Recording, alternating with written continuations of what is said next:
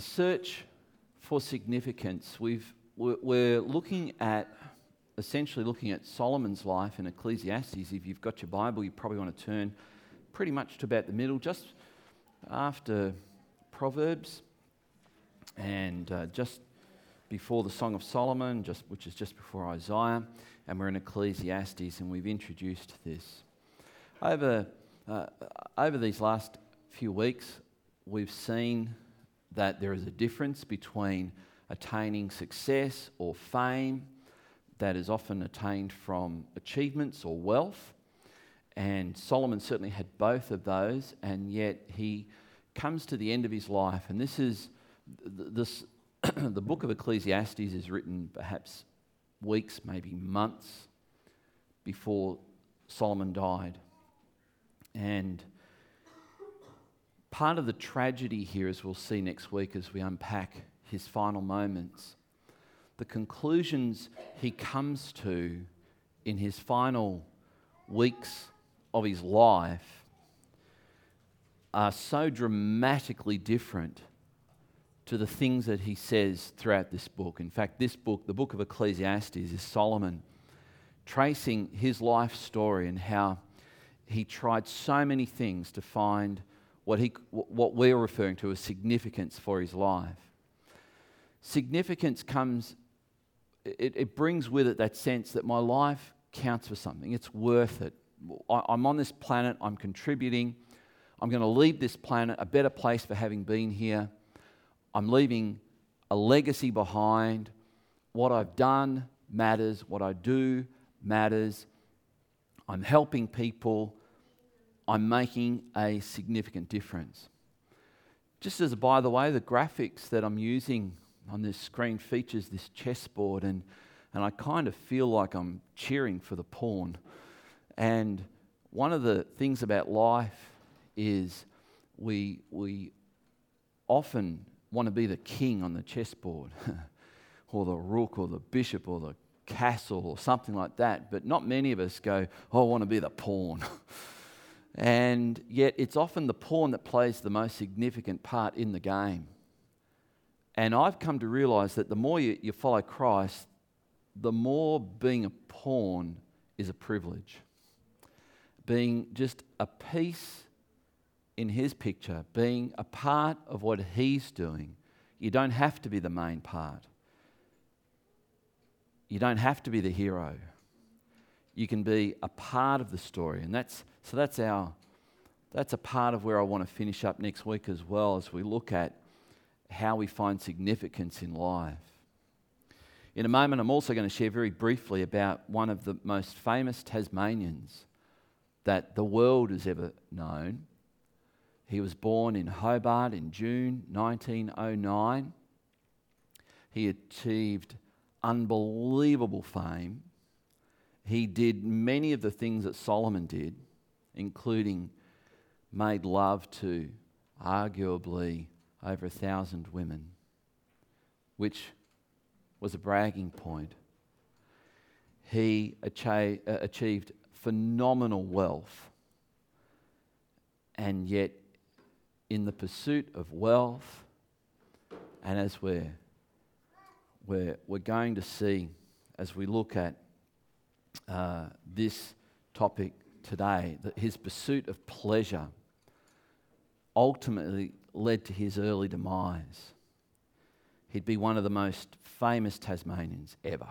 So we'll, we'll draw a little bit of a life lesson from him as well.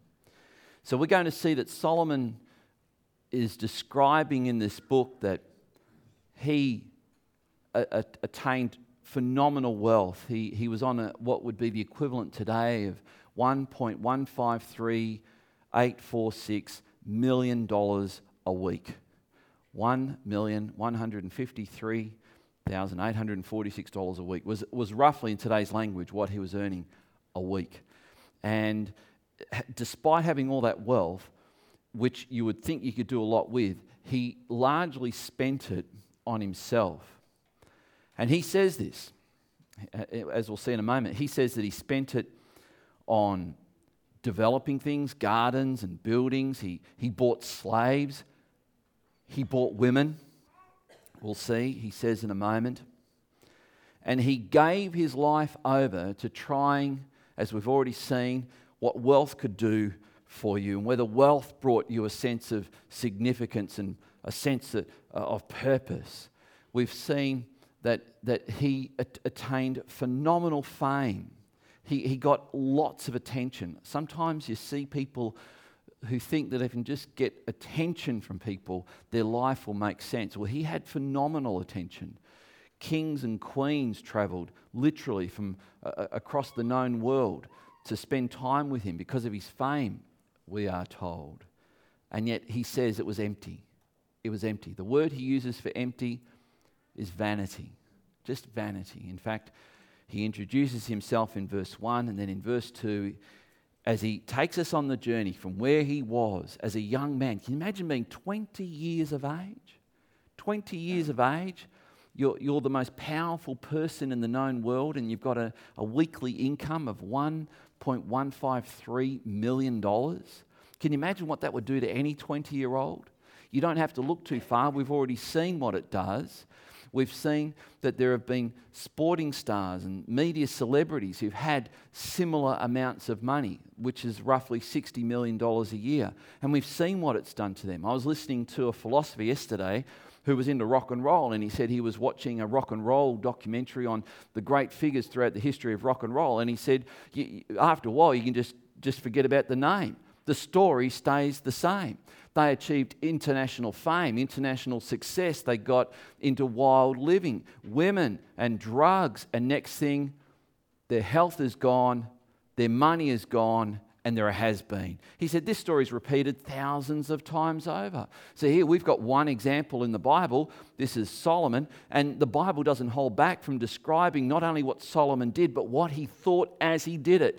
And here's the thing about reading the Bible that if you're uninitiated, if you don't understand that the Bible will often record things that are wrong accurately, it will record the wrong event. In other words, this should not have happened, and it records it accurately.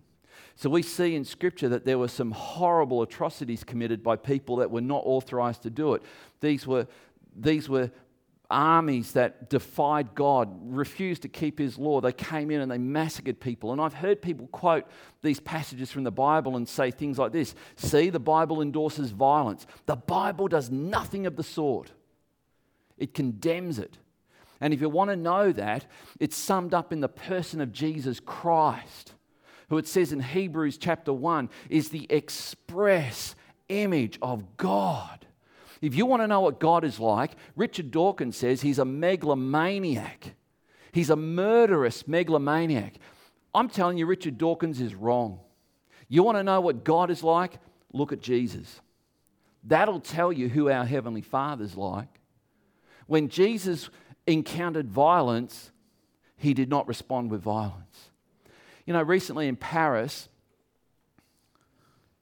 unless you've been living under a rock, you would know that there's been a huge, huge stir in Paris because the Charlie Hebdo magazine and the Jewish synagogue were attacked, where um, I think it was 18 people lost their lives.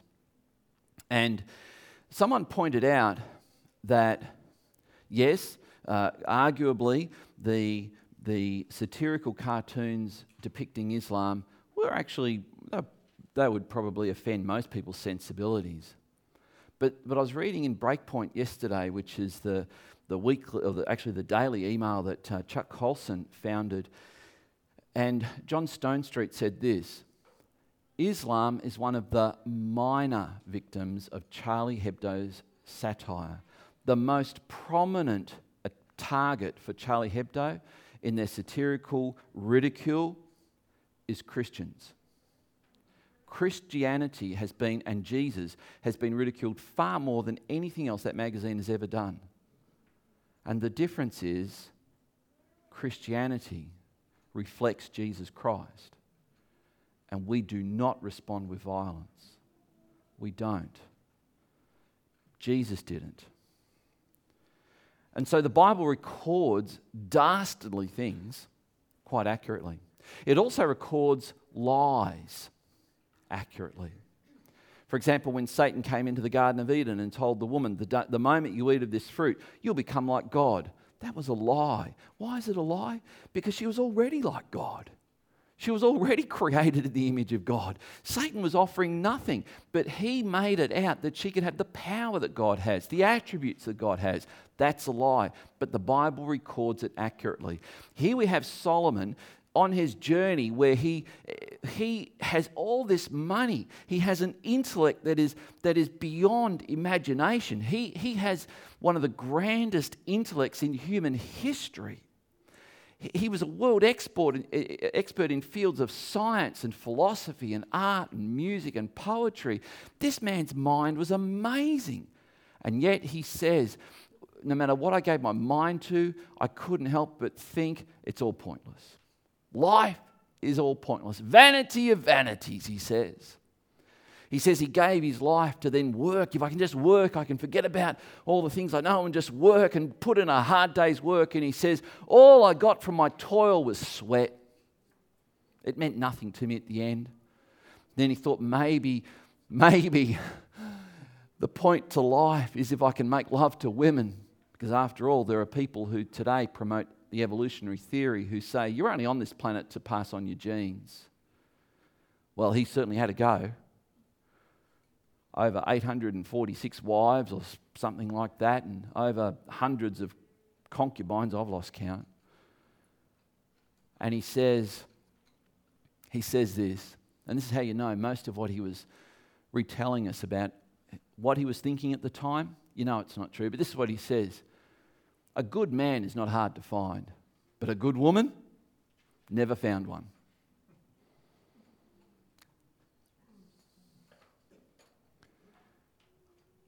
I was just interested to see what the reaction would be to that. But I'm saying this so that when you read that in Scripture, you go, that's in the Bible. It's saying, a good woman who can find. Yes, understand it's written by a man whose thinking was warped. And he's telling you what he was thinking at that time. We get glimpses in Ecclesiastes. For example, much of chapter 5 is, is actually glimpses where he goes, Look, in my wisdom, I discovered this. And most of it is pretty accurate, it's, it's actually right. But then he'll throw in a clanger and he'll go, But what's the point? So you've got to read it in light of all the other scriptures as well. So if you read something in here and you go, there's, there's, a good woman, it's hard to find. There's, there's no women who are worth anything. Ask yourself this question Does the rest of Scripture teach that? The answer is absolutely not. So, in light of that, he gave himself for pleasure. And I want to look at this. It's my pleasure. And I hear people say this all the time that this is what their life is all about. And they don't necessarily use the word pleasure, they use other words that kind of mean the same thing, like happiness. As long as you're happy. That's the main thing. As long as you do what makes you happy. That's the main thing. Well, Solomon tried this, and let's see how he went. He says in chapter 2, verse 1, the start of this verse, he says this I said in my heart, Come now, I will test you with pleasure. Enjoy yourself. And my goodness me, didn't he?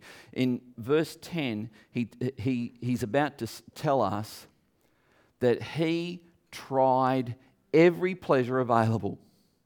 Can you imagine what that would be? That would be every drink, every food, every woman he could get his hands on. He says this Everything I wanted, I took. I never said no to myself. I gave in to every impulse, held nothing back. I sucked the marrow of pleasure out of every task, my reward to myself for a hard day's work. So he tried everything. That's from the Message Bible. That's a great translation of that verse. Really captures what he did. So Solomon says in this book that he was looking for pleasure. He didn't hold back to find pleasure. Where did he look for pleasure? He says that he found some pleasure in work.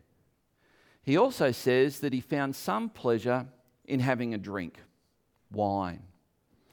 In fact, he says in Ecclesiastes 10, verse 19, bread is made for laughter. Uh, uh, I've never made me laugh, but um, wine gladdens life and money answers everything. And that's how you know what he's saying was actually his perspective at the time, but it's not true. Money doesn't answer all the problems that life presents.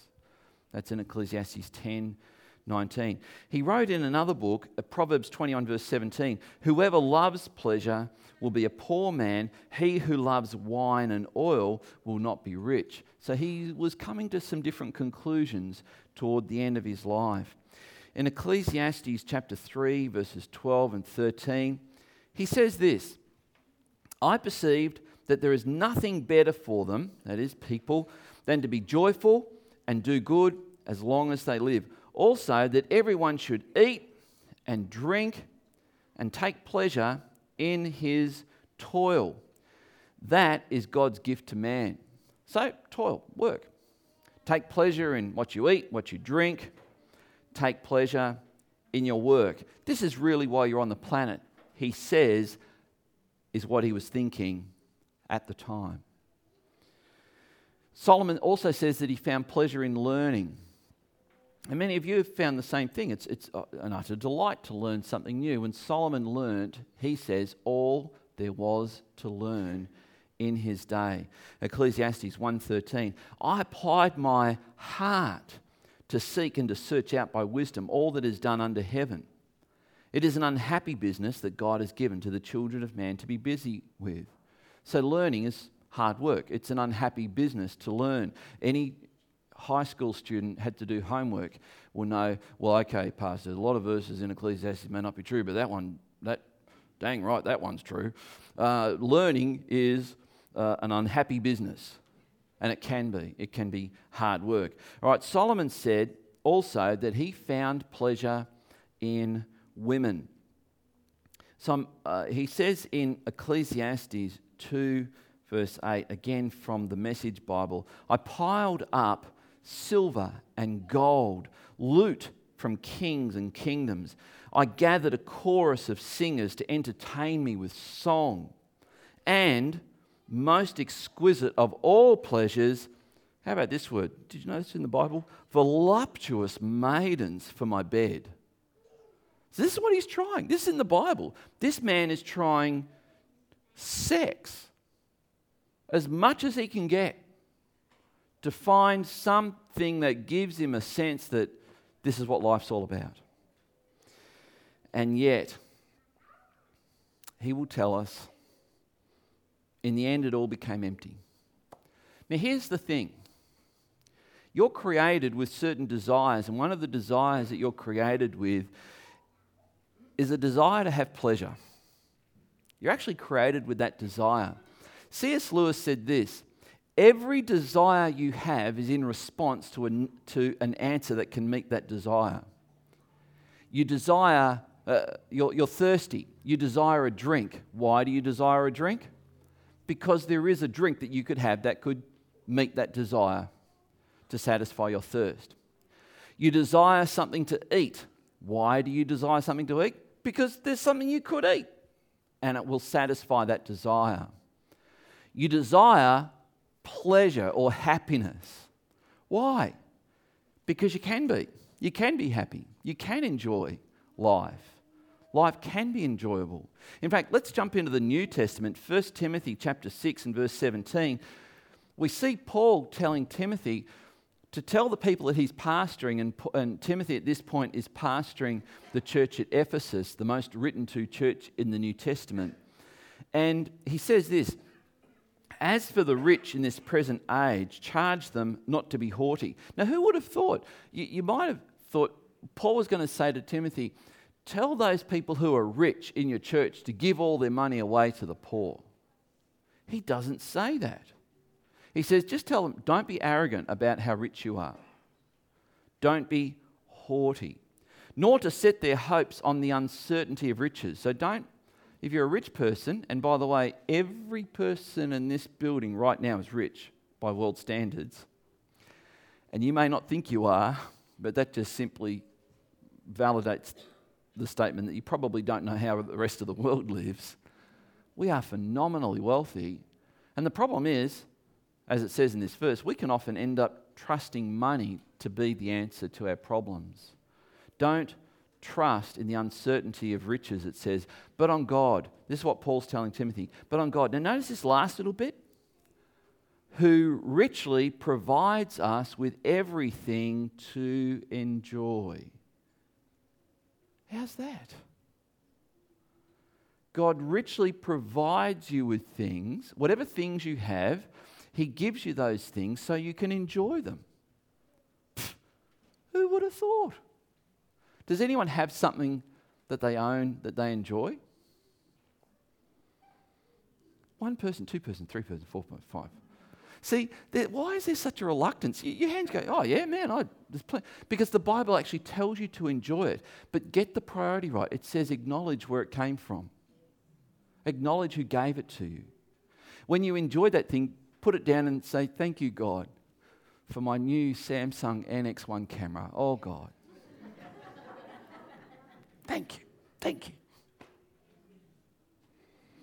I was talking with. Um, Josh and Carmel, who are getting married in a few months. I just want to see your reaction. Getting married next Saturday. I know when you're getting married. Getting married next Saturday. I just want to see if you're listening.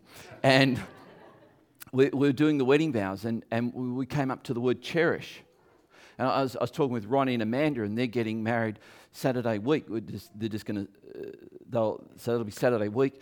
So with both of these couples, and we come across the word cherish, and we're, we're asking, you're about to vow to God and to another person that you're going to cherish someone, tell me what that looks like. And I gave the example of, well, watch me with my camera. I cherish it. I take it around with me. Wherever I go, it goes.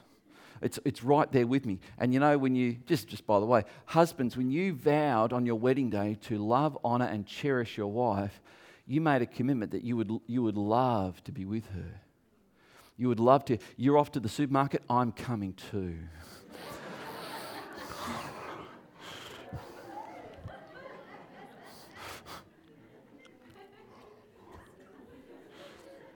That applies to you, doesn't apply to me, but it applies to you. to cherish. But whatever you, you may have a thing that you like, and children, you may have something, a toy or a thing that you, you really like. And it, as a Christian, it's not a matter of saying, I'm not allowed to like things because we're not supposed to be materialistic. Well, we live in a material world, but the thing is, we don't put our hope and trust in those things. We say, Thank you, God, that you've given me lots of toys. And, and, and I often pray that prayer actually. I see my computer as a toy, my cameras as a toy, my car as a toy, and I'm just so grateful for all my toys. Thank you, God. And I'm just, all I'm doing, don't look at me like I'm not spiritual because I'm just applying that verse right there.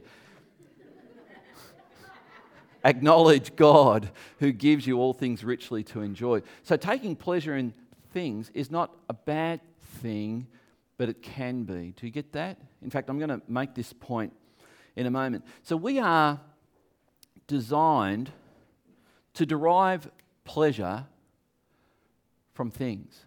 In a marriage, a husband and wife can derive pleasure from each other.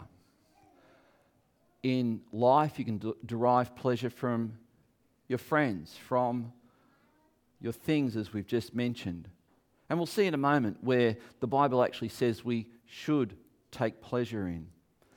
So, Solomon, he discovered that sin ultimately does not satisfy. And, and we, we see that God has designed us for being people who crave pleasure. And this is what the psalmist says in Psalm 16, verse 11 You make known to me the path of life, and in your presence there is fullness of joy.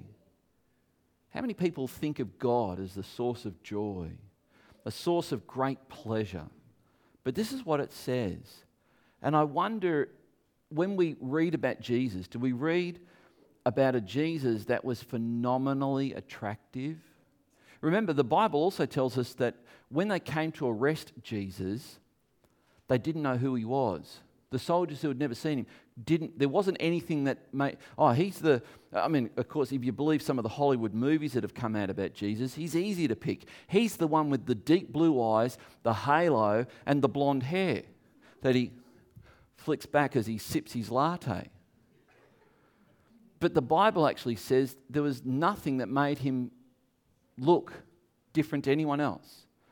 Isaiah says there was no form or comeliness or beauty about him physically. Yet we read about Jesus that when he sat down in the streets, the next thing that happened is kids gathered around him. Kids flocked to him. When Jesus went into the, the seedy part of town, pretty soon prostitutes gathered around not to do business, but to be with him for the safety that he conveyed to them, for the sense of, for a moment, they could be with a real man. Not in a seedy way, but in a real way. There was something deeply attractive about Jesus. Deeply attractive. And when people spent time with Jesus, they were nourished, fullness of joy, pleasures forevermore. I think after his resurrection, he he appeared to the disciples and they didn't see him for a few days. And Peter thought, oh, we must have been hallucinating and all must be a dream. He said, I'm going fishing. Remember this, John chapter 21? He goes off and he goes fishing and they didn't catch anything all night. And there it is, dusk. And there's someone on the beach and he says, Have you caught anything? And he says, No, we've caught nothing. And this person on the beach says, Put your net on the other side of the boat. Oh, stupid person on the beach, what would he know? But what have we got to lose? We've been out here all night, haven't caught. So they put the net on the other side of the boat. Remember what it says? They caught a catch of fish so great they could not bring it in. And as they're trying to bring it in, it says all 11 of them were rowing to bring this thing and they could not bring the haul in. And then Peter thought, hang on, someone said that once before. Cast your net on the other side of the boat. It's the Lord. And it says Peter flung off his clothes and he dived into the water and he swam ashore. And there was Jesus on the beach with a fire going, cooking fish, which I find hilarious. and there he is. There's Jesus cooking fish. And there's Jesus just cooking fish. And there's Peter just comes and he sits there in his presence. This is the Peter that denied Jesus three times. This is the Peter that deserves a dressing down. I mean, if Peter was one of the deacons or elders in this church and he behaved like that, I'd tell you he'd be getting a dress. But, i but Jesus is cooking breakfast for him. And Jesus says, Do you love me? You know I love you, Lord. Do you love me? You know I love you. Peter, do you love me? Yes, Lord, I love you. And at that, Peter heard the, the 10 guys struggling with the net. Thanks a lot, Peter. and it says this you read it in John chapter 21. Peter gets up from Jesus and goes over and single handedly brings in the net. What 10 men couldn't do. From five minutes with Jesus, he has enough strength and power to do all by himself. Wouldn't you want to spend time with someone that could do that to you? Wouldn't that fill your life with a little bit of joy and pleasure? And that's what Psalm 16, verse 11 says. You make known to me the path of life. In your presence there is fullness of joy, pleasures forevermore. Wow. Solomon discovered that pleasure can be derived from sin or evil, but it doesn't satisfy. We read in Hebrews 11, it says that Moses forsook the pleasure, the momentary, it says, it uses this word momentary, the momentary pleasures of Egypt in order to obey God. The, the momentary pleasures, sorry, not of Egypt, while in Egypt, the momentary pleasures of sin. And this is really important to understand. Sin can be really, really pleasurable. Let's make no mistake about it. Sinning can be an awful lot of fun. Sin can bring momentary happiness. It can. But ultimately, it doesn't satisfy. In fact, I, I want to just give you a little sneak snippet of how Solomon finishes up his journey because this is this is true. Everything you're about to read in chapter 12 of Ecclesiastes is true. This is Solomon coming to the final weeks and months of his life, and he says this Remember also your Creator in the days of your youth, before the evil days come and the years draw near, of which you will say, I have no pleasure in them. In other words, he says there will come a point in your life where those things that used to satisfy, those things that used to give you joy, those things that you used to get pleasure out of, they won't do it for you anymore. They won't do it for you anymore. I could tell you stories of, of people that I've spoken with over the years where I could illustrate this, but I, I think for discretion I, I won't. Every evil pleasure was once a good that's simply been distorted. We could look at the evil, the evil, insidious evil of drugs, illicit drugs. You know, they actually do have a good purpose. They do have a good. But when you misuse them and distort them, it's horrible. It's just horrible it can destroy a life. When pleasure becomes an idol in someone's life, this is what they're living for, it destroys them. Pleasure is a bad master, a very bad master. It destroys. And as we contrast seeking pleasure with significance, it's, you'll find that a significant life is not formed from selfish pleasure seeking. Let me just touch on the famous Tasmanian for a moment. His name is Errol Flynn. Anyone ever heard of Errol Flynn? Yeah, everyone over a certain age has heard of Errol Flynn. He was a swashbuckling Hollywood actor who left Tasmania around about the age of 20 or so and landed in Hollywood. Hadn't really done much acting, but he, he was one of the most debonair, handsome men on the planet. And he landed roles as Robin Hood and Zorro and, and uh, uh, some ship captain. And he, he ended up making lots and lots of money. He bought a home kind of up near, I think, near the Hollywood sign. He, he was overlooking Hollywood. And he used to have some of the, some of the wildest parties there, and he became well known for the parties that he had. And Errol Flynn eventually became unable to love physically. I'm trying to be discreet. His liver became destroyed from the amount of alcohol that he had. His brain became fried from the amount of drugs he'd taken. And his body was riddled, I believe, with uh, certain diseases that come from bad behavior. And he died completely worn out, the age, broke, the age of 50. October 1959, he died, having sought every pleasure that was available to any man. He tried it and he died empty. What a tragic way to live we don't need m- many real life examples because, brother, there's just so many of them. I think of, in tennis, I think of people like Bjorn Borg, who's still alive, but that guy made millions.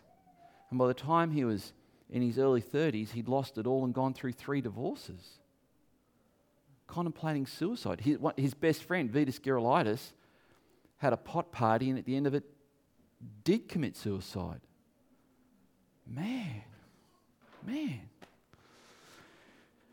But here's the irony of living a significant life a life where you're not living for pleasure, you're living for something much higher, much grander, much more dignified. The irony of it is, if you're not pursuing pleasure, you live a significant life, it is the most pleasurable life you can live. It's a life that brings with it tremendous pleasure. How do you begin to attain it? It's a refocus. You live a significant life by serving other people, not just living for your own pleasures. Jesus Christ came and he was the role model on this.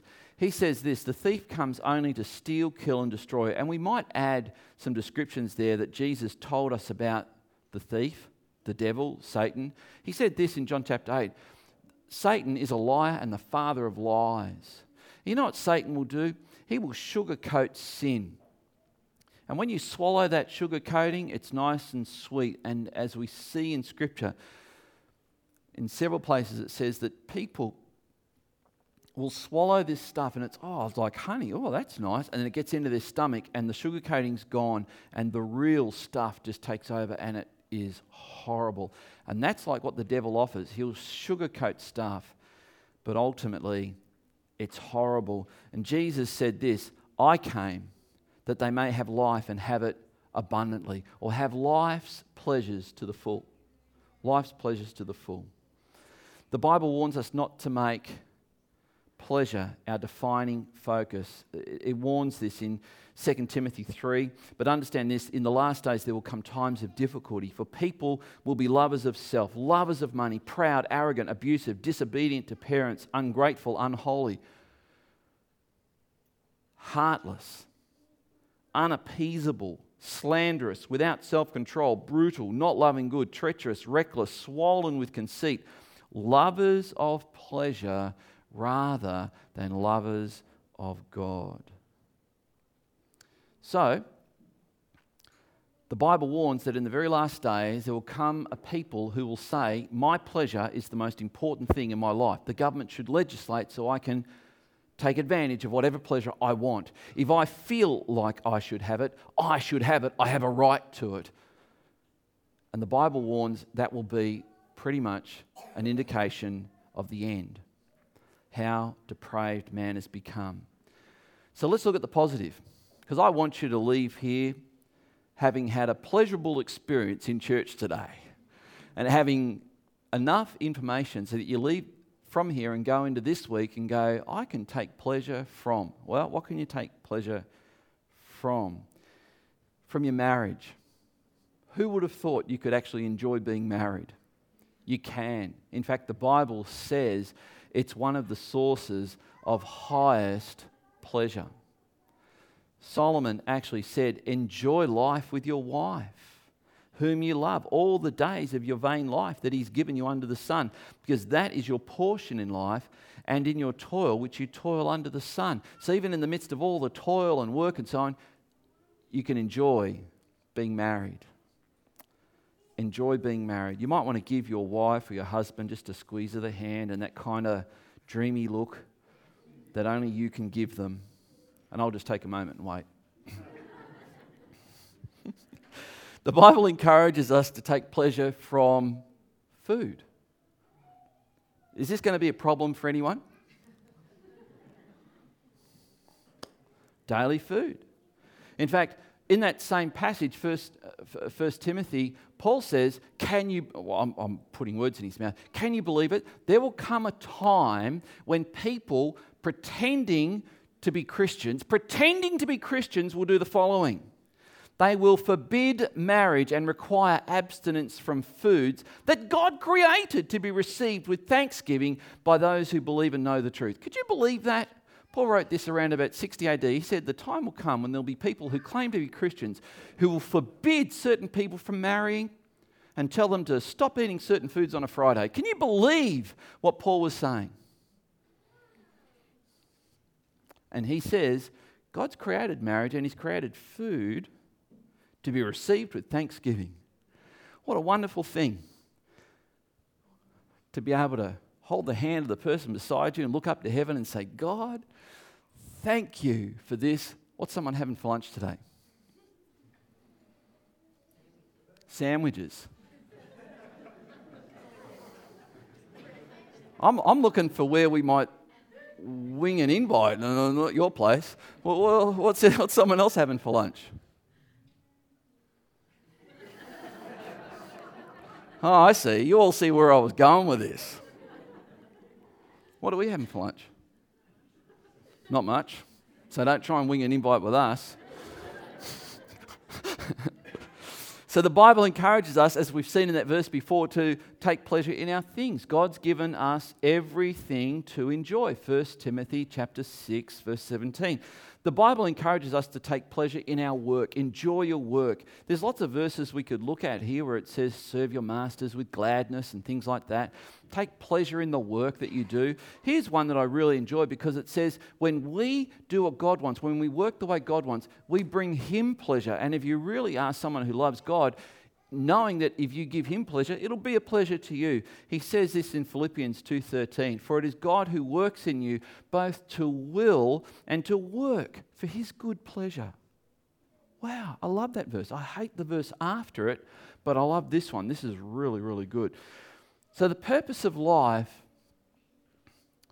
is, is found in seeking and honoring god not in pleasure seeking. Pleasure seeking is a lousy god but God is a really good God. He's really qualified to be God. And here's the question I want to ask of you today Do you want to live a significant life? A life where, when we come to that place where your life is over, we can say they were a good person, they contributed, they, they lived a significant life. A significant life. You don't have to be a world leader. You don't have to be a super duper business person. You could be those things, but you don't have to be. You might just be like what I want to be, just a pawn on the chessboard of God's chessboard and happy to serve Him however. Just to live a significant life. Do you want to live a significant life?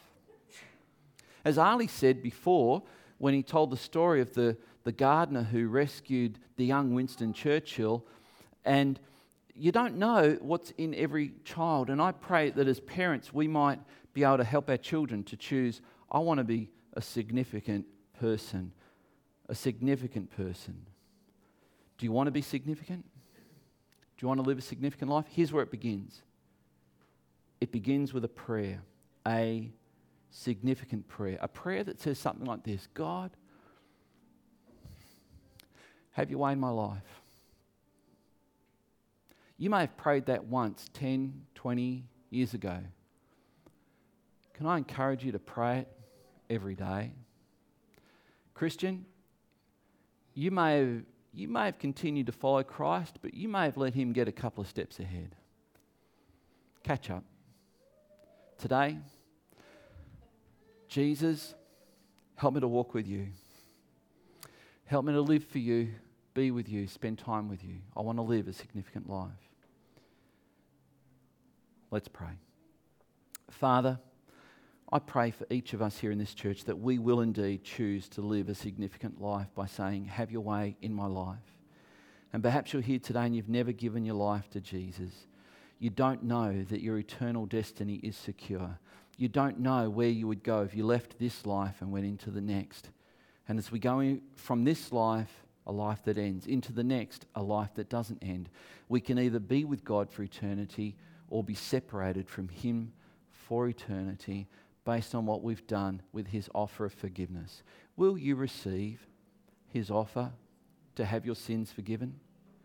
Will you say to Him, I want my sins forgiven? I thank you that you sent Jesus Christ to die on the cross for me. If so, pray that prayer. God, Please forgive me of my sin.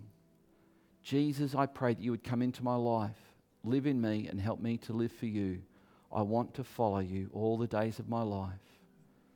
Fill me with your spirit. Show me things from your word that I need to know. In Jesus' name, amen. Now, Father, bless everybody here. May we know the love of God, the grace of the Lord Jesus Christ, and the fellowship of the Holy Spirit in Jesus' name. And everyone said, Amen.